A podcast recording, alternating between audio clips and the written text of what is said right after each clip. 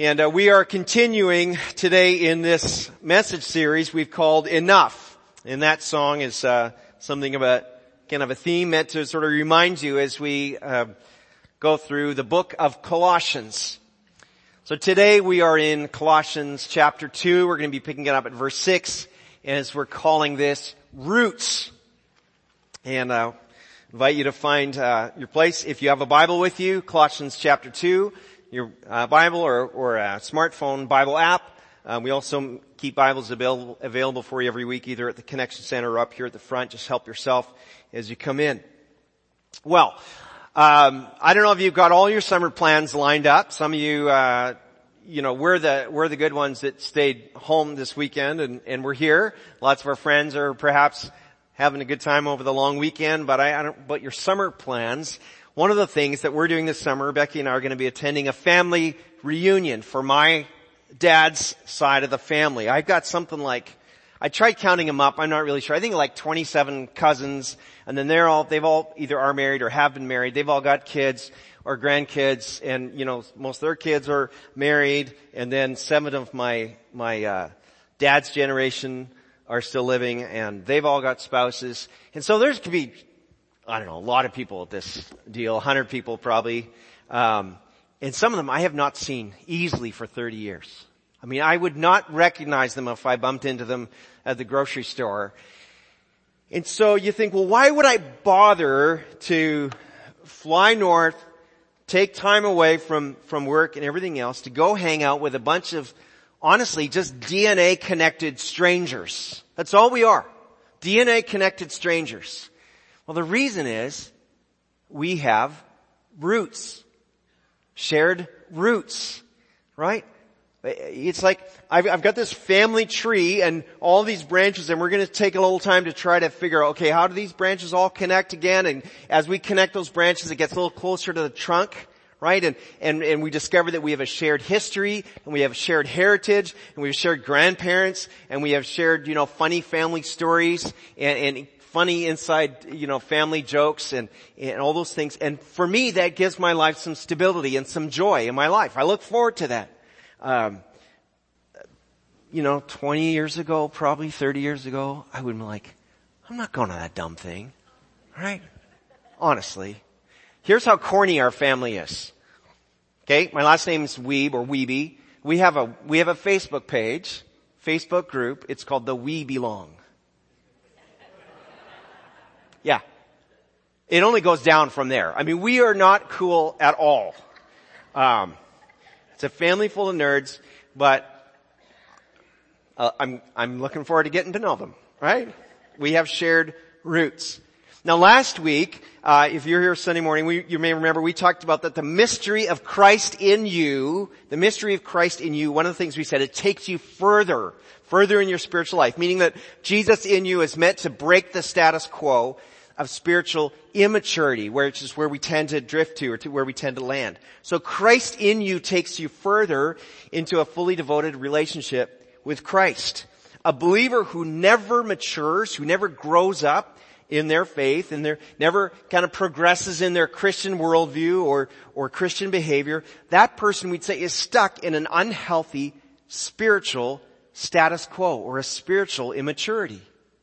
And Christ in you is meant to help you grow in that. Get further on, along. And the way the apostle Paul expresses it here in Colossians 2, uh, we're about to read in just a moment, is that we're commanded to put down good roots into Jesus. And so we're going to explain, well, what does that mean and, and how do you do that? So if you've got uh, your, your Bible open or you've found Colossians chapter 2, I invite you to stand back up as we read from God's Word. Colossians chapter 2 verses 6 through 10. He says this, and now, just as you accepted Christ Jesus as your Lord, you must continue to follow Him. Let your roots grow down into Him and let your lives be built on Him. And then your faith will grow strong in the truth you were taught and you will overflow with thankfulness. Verse 8 says this, don't let anyone capture you with empty philosophies and high sounding nonsense that come from human thinking and from the spiritual powers of this world rather than from Christ. For in Christ lives all the fullness of God in a human body. So you also are complete through your union with Christ, who is head, the head over every ruler and authority. We thank the Lord for His word today. Let's be seated together. So Paul's got this thing going on. He says, just as you accepted Christ Jesus as your Lord, or just as you received Him as Lord, you must continue. Uh, in 2016, that was kind of our theme verse for the year. Continue, keep moving. Right? Starting something is really not that difficult. Starting something new is not that hard financial plan. You, you, maybe you're going to take Financial Peace University this fall here at the church or some similar financial course and you're going to learn planning and you're like, yep, I'm going to do it. I'm going to get on a budget. We're going to save. We're going to get out of debt. We're going to do it. And then, oh, this really nice pair of shoes is on sale. You think, okay, well, after the pair of shoes, then we're going to get right on it. It's easy to start something and it's kind of hard to keep going, right? You start in your education and you're gonna do it and then you take a little detour and 17 years goes by and you're like, I meant to get back to that, right? Fitness. I often joke about, you know, my need to get into shape and it's easy to start a fitness plan. I've got a little video here that uh, illustrates this very well. Can you can you roll that? I will work out, and I'm one of those people. Whenever I do work out, I immediately have grand plans. You know, I'm going to work out every day And then the next day I'm like, well, not every day. I gotta let my muscles breathe a little. I'll work out every other day. And then the next day I'm like, eh, I'm happy with the way I look. I don't want to get caught up in that beauty culture. Right? Some of us can relate to that. Right? I'm still letting my muscles breathe a little. Right? The real measure of commitment is continuing what you started. But how do you continue in what you started? When we're, particularly when we're talking about spiritual concerns and spiritual matters. Well, this visual that Paul has is that we, we are a tree or a plant that puts down good roots. Was not a new image, by the way, for him. You can read back in Psalm 1 that the, that the person, the godly person is someone who's like a tree planted by streams of water. Their roots go in and they've got fruit for every season. You, you may know, for example, that I love sequoia trees up in the, up in the Sierras. And any of my out of town guests, they get dragged up there whether they want to or not, cause they gotta see the Grant tree and they've gotta see him. Here's a picture of my brother. He came in March. My poor brother lives in snow. And I said, hey, you gotta see the sequoia trees we drag up there, dragging them through snow. Our poor guy. He's like, God, can you give me some sunshine? But you know, I, I take everybody up there, whether you want to be or not. I mean, who wouldn't want to see those great, grand, massive trees, right? Thousands of year old, biggest living things on the planet. I love it. And of course, then 150 years ago, those lumberjacks who came in and said, hey, we ought to chop these down. Which is a little hard for our sort of environmental conscious kind of worldview now to, to grasp, but they saw a great financial opportunity in those trees. Now, how do those trees survive? roots. They say that, that a, a mature sequoia will have roots. They, they, don't have a tap root. They don't have one big root that goes down the middle. They, they have a, like a mat of roots. It could be as deep as 10, 12, up to 15 feet deep and up to an acre spread out. Huge. I mean, that's, that's some serious ballast for these massive, massive trees, right? Holding on. Now I've got a picture here. That is a tree that was not planted in particularly good soil. This is at um, Meadow, Crescent Meadow in uh, in Sequoia National Park. And some years ago, that tree toppled over because it wasn't in particularly the right kind of soil, soft ground. If they're in good soil, if they're in stable ground, right, they can stand for millennia, for thousands of years, those trees, when they cling to the rock that is the Sierra Mountains. And we're the same way. I mean, if you're to weather life's challenges, if you're to stand strong in your faith, if you're to grow more mature, if you're to figure out how to make this faith of yours real on a day-to-day basis, whether you're at work or on the ball field, right? Or in the campground or on the boat this summer or in the backyard, you're going to need roots into the truth and into the reality of your faith in Jesus. That's what helps you, lets you, causes you to stand. It's really about making much of Jesus, making much of Jesus and making much of the gospel of salvation by faith in Christ. Paul warns in verse 8, got this one on the screen. He says this, don't let anyone capture you with empty philosophies and high sounding nonsense that come from human thinking and from the spiritual powers of this world rather than from Christ. Don't let anyone do that because you're constantly bombarded by, by worldly philosophies that want to minimize Jesus, want to take your mind captive to the lies of the enemy, particularly the lies that, that Jesus is not Lord, that He didn't create everything, that He doesn't sustain everything by His word. Lies that, that, you know, you can do whatever you like and there's no consequences for that and so on. Don't, Paul's saying, don't let that happen. Because it's easy to start believing what you see and what you hear when you get away from the truth. And instead we're challenged, we're commanded to put good roots in. So I'm going to ask you three questions this morning to help us kind of do some self-diagnosing on this um, journey of of maturity. And the first is this that that we could ask ourselves: Am I clinging to Jesus? That's about those roots clinging to the ground, that tree clinging to that rock. Am I clinging to Jesus? Now, of course, someone's going to say, "Well, that sounds kind of weak, kind of clingy. That's kind of a negative word, right?" Only a feeble person needs to kind of cling to something. And I, I disagree. I disagree because we all put down roots somewhere. Well, cling to something or someone. It might be money, it might be work, it could be hobbies or your habits, or it could be a person. But in some things you put down roots. Whatever that pastime is perhaps, and where we put down our roots determines what the fruit and what the branches are going to be like. Where you put down roots determines what the fruit and the branches are going to be like.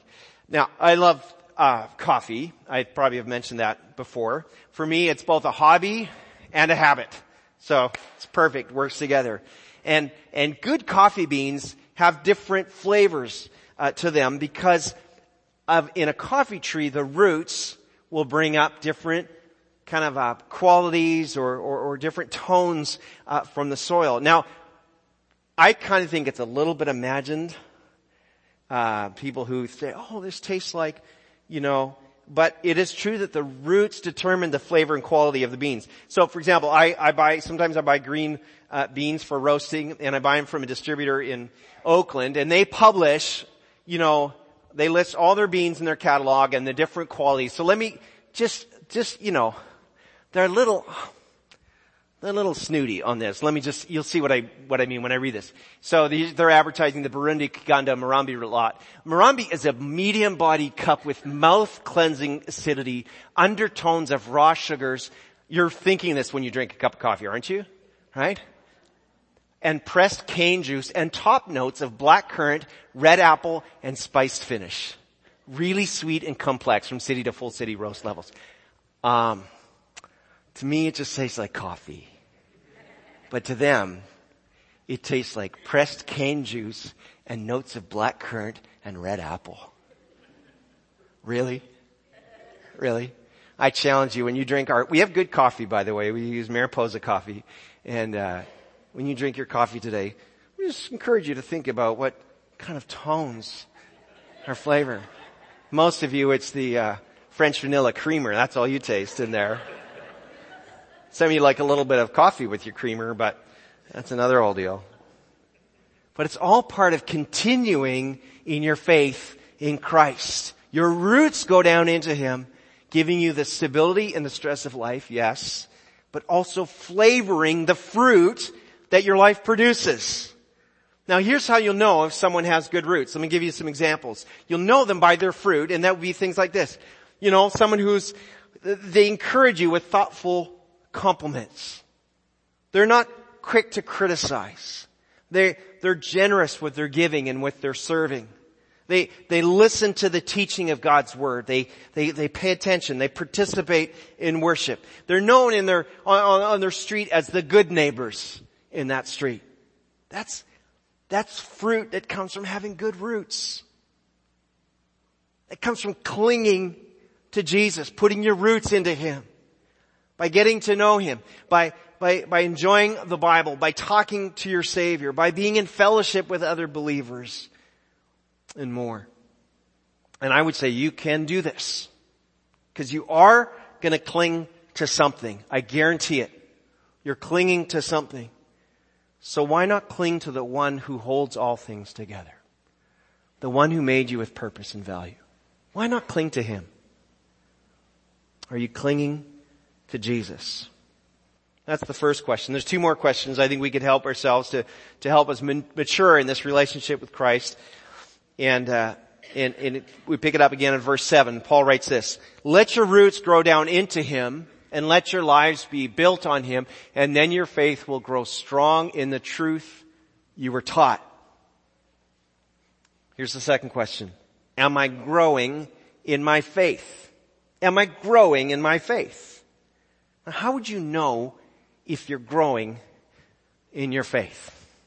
Physically, there's ways to determine growth, right? In my, my home, we, many years ago, um, found this nice piece of cedar on a, when I was a carpenter, on a, thrown away on a job site, and I'm like, oh, that's gonna be perfect. We have dragged this with us in different places we've lived, and you know what this is, right? It's a marker board. Way down here, Stuart at birth, Alex at birth, aw. Alexander at 30 months, Stuart at six and a half. Oh, Alex at 11 and a half, Stuart at 16 and a half. Mom and dad are down here somewhere, right?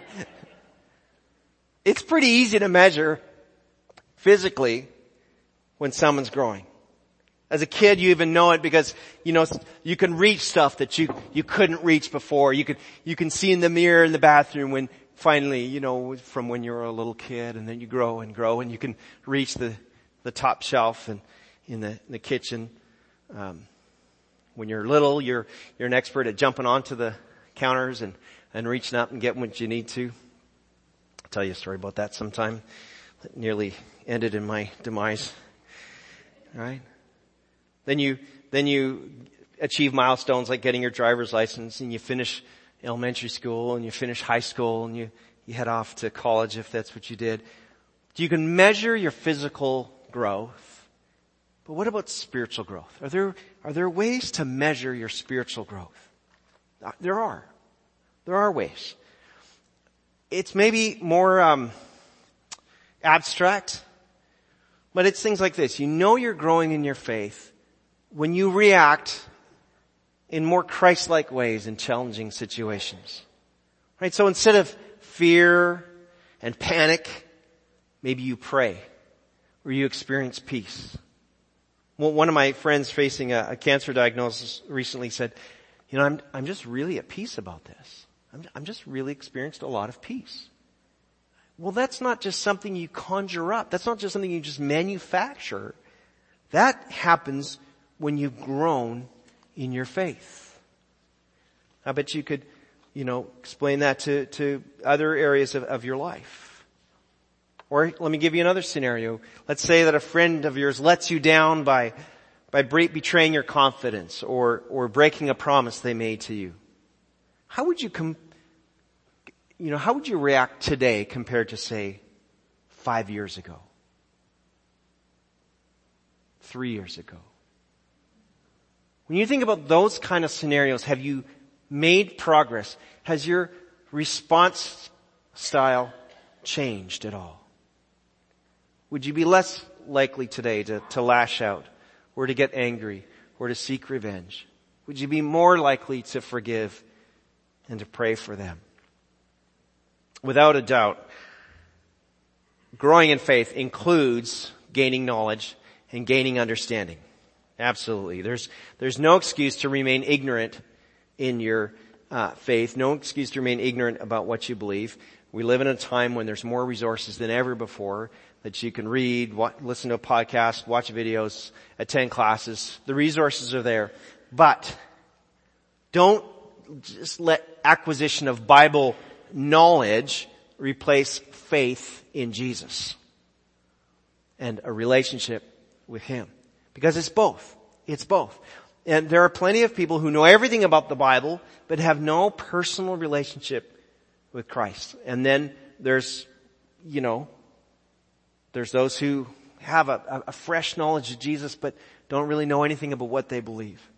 But knowing Jesus personally, part of that is getting to know what's in His Word, what's in the Bible. So it's both.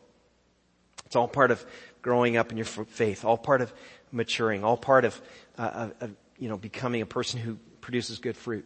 This week I was at, um, getting some work done on the car and it was a, a tire shop, shop and I ended up in a conversation with a, another customer. We're sitting there for a long time and, and, uh, she was an LDS church member. That's, uh, Latter-day Saints, um, Mormon, uh, church member. And so, you know, for me, that's just a really interesting conversation and, and we talked honestly very respectfully and, you know, we asked each other about some points of belief. It was kind of fun. I think there were some other people listening in, in the little waiting area there in the, in the shop.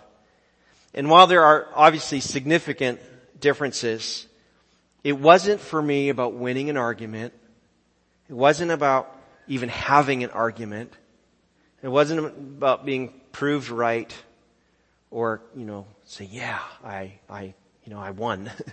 right? I had two goals in that conversation. One was I just wanted to express the love of Jesus by being encouraging, helpful, you know, positive, complimentary, and then I wanted to proclaim the truth of Jesus, the whole truth of Jesus, that we're saved by God's grace alone through faith in Christ Jesus. And I, as I grow in my faith, I find that, that I want people to get to faith in Jesus. And I'm less and less worried about being right, being popular. Um, I just want them to have the truth. So there's no need to kind of bait someone into an argument. And that's part of your maturing process is to say, hey, I just want to express who Jesus is. Not what I know about Jesus, but who he is. That's part of growing in your faith. So we've got to ask yourself, we've got to ask ourselves, am I growing in my faith? So, that's the second question. Third question is this. Am I thankful? Am I thankful? Again, let me take you back to verse 7. He says, let your roots grow down into Him, to Christ, and let your lives be built on Him. And then your faith will grow strong in the truth you were taught, and you will overflow with thankfulness. Well, what happens when someone overflows with thankfulness? Isn't it just spills out whether they mean it to or not? Right? When you, okay, I want, here's another thought experiment for you, okay? When you think about, and I want you to do this, when you think about kind of the most, some of the most attractive people in your life, and I'm not talking physically attractive, I'm like, attractive person, right? And go ahead and think about who that would be, right? What are the qualities that spill out of that person? What tumbles out of them without them even meaning to? Right? Maybe it was a teacher, maybe it's a coworker, Maybe it's your spouse. Uh, maybe it's a parent or a grandparent. Maybe it's one of your kids.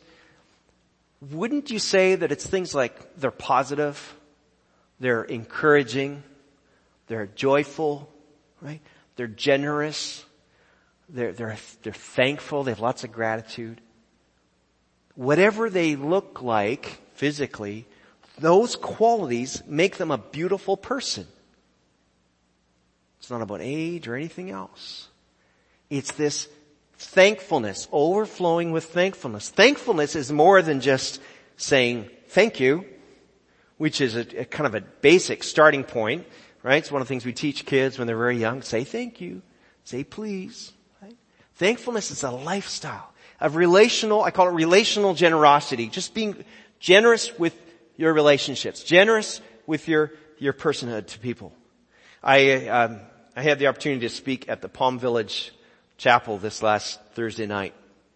Um, Palm Village is a retirement community in Reedley that is um, has kind of historical roots and connections to Bethany Church, and some of our church members have uh, retired there, moved there, and and some former mem- uh, Bethany members are there. So it's it's fun, and I, I got to speak at their chapel on Thursday night, and uh, afterwards, some people said, "Thank you." Well, that was nice to hear. But they said it in more ways than just thank you. One said, hey, you really gave me something to think about tonight. Someone else said, I took notes on what you said tonight. Like, wow, that's good. Right? Another said, um, hey, would you stay for ice cream and coffee? Kind of two of my love languages, honestly. Right? they weren't just being polite. That's part of thankfulness over spilling. Hey, would you, would you come into friendship with us? That's the kind of things I'm talking, that's what Paul's talking about. When you're overflowing with thankfulness, hey, would you come to lunch with us today? Hey, would you, hey, would you, you know, like giving of yourself into people's life.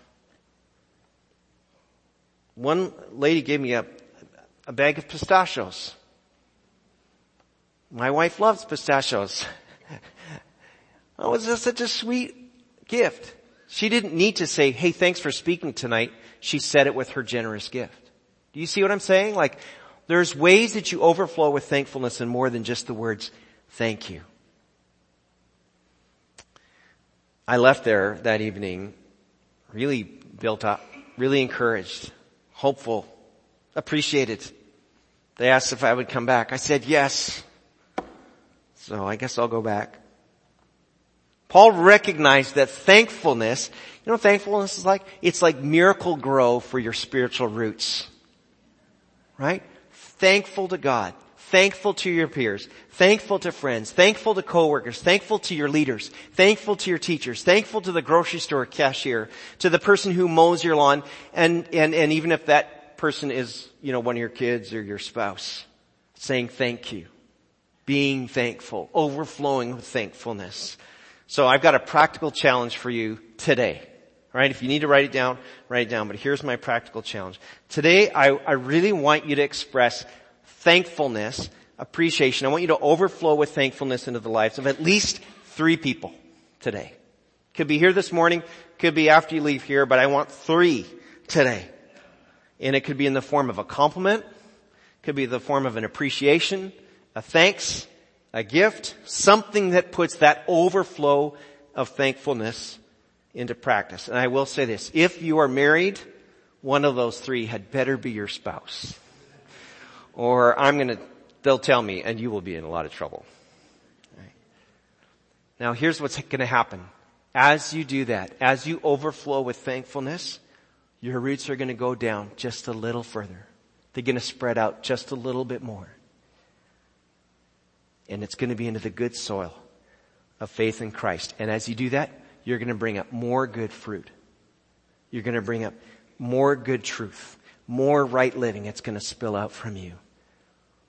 If we're going to make a difference in this world, honestly, if Jesus is going to make a difference in our own lives, really, if he's going to matter in our families and our schools and our nation and our elections and our state and our city, we need to be these kind of people. And it starts by asking ourselves, honestly asking and answer these three questions. Am I clinging to Jesus? Am I growing my faith? Am I thankful? Let's pray. Lord, we're um, just very appreciative. We're very thankful for what you've done, that you sought us out Jesus, that while we were sinners, you died for us. And so our thankfulness starts by thanking you, giving you our praise for all that you've done to rescue us and save us and, and prepare us for an eternal life with you. We thank you for that. We, we are uh, in awe of your generosity toward us. And Lord, help us to grow in that gener- grow in that awe. Lord, help us to kind of really grasp what you've done. And then, Lord, let us be the kind of people who are putting good roots into you. People who are intentionally growing our faith and our confidence and our trust in you and people who are overflowing with thankfulness to the people around us. You're good to us and Lord help us to live that out, and to reflect that to more and more people. We give you our thanks, we give you our praise. In Jesus name. Amen. Amen. Amen.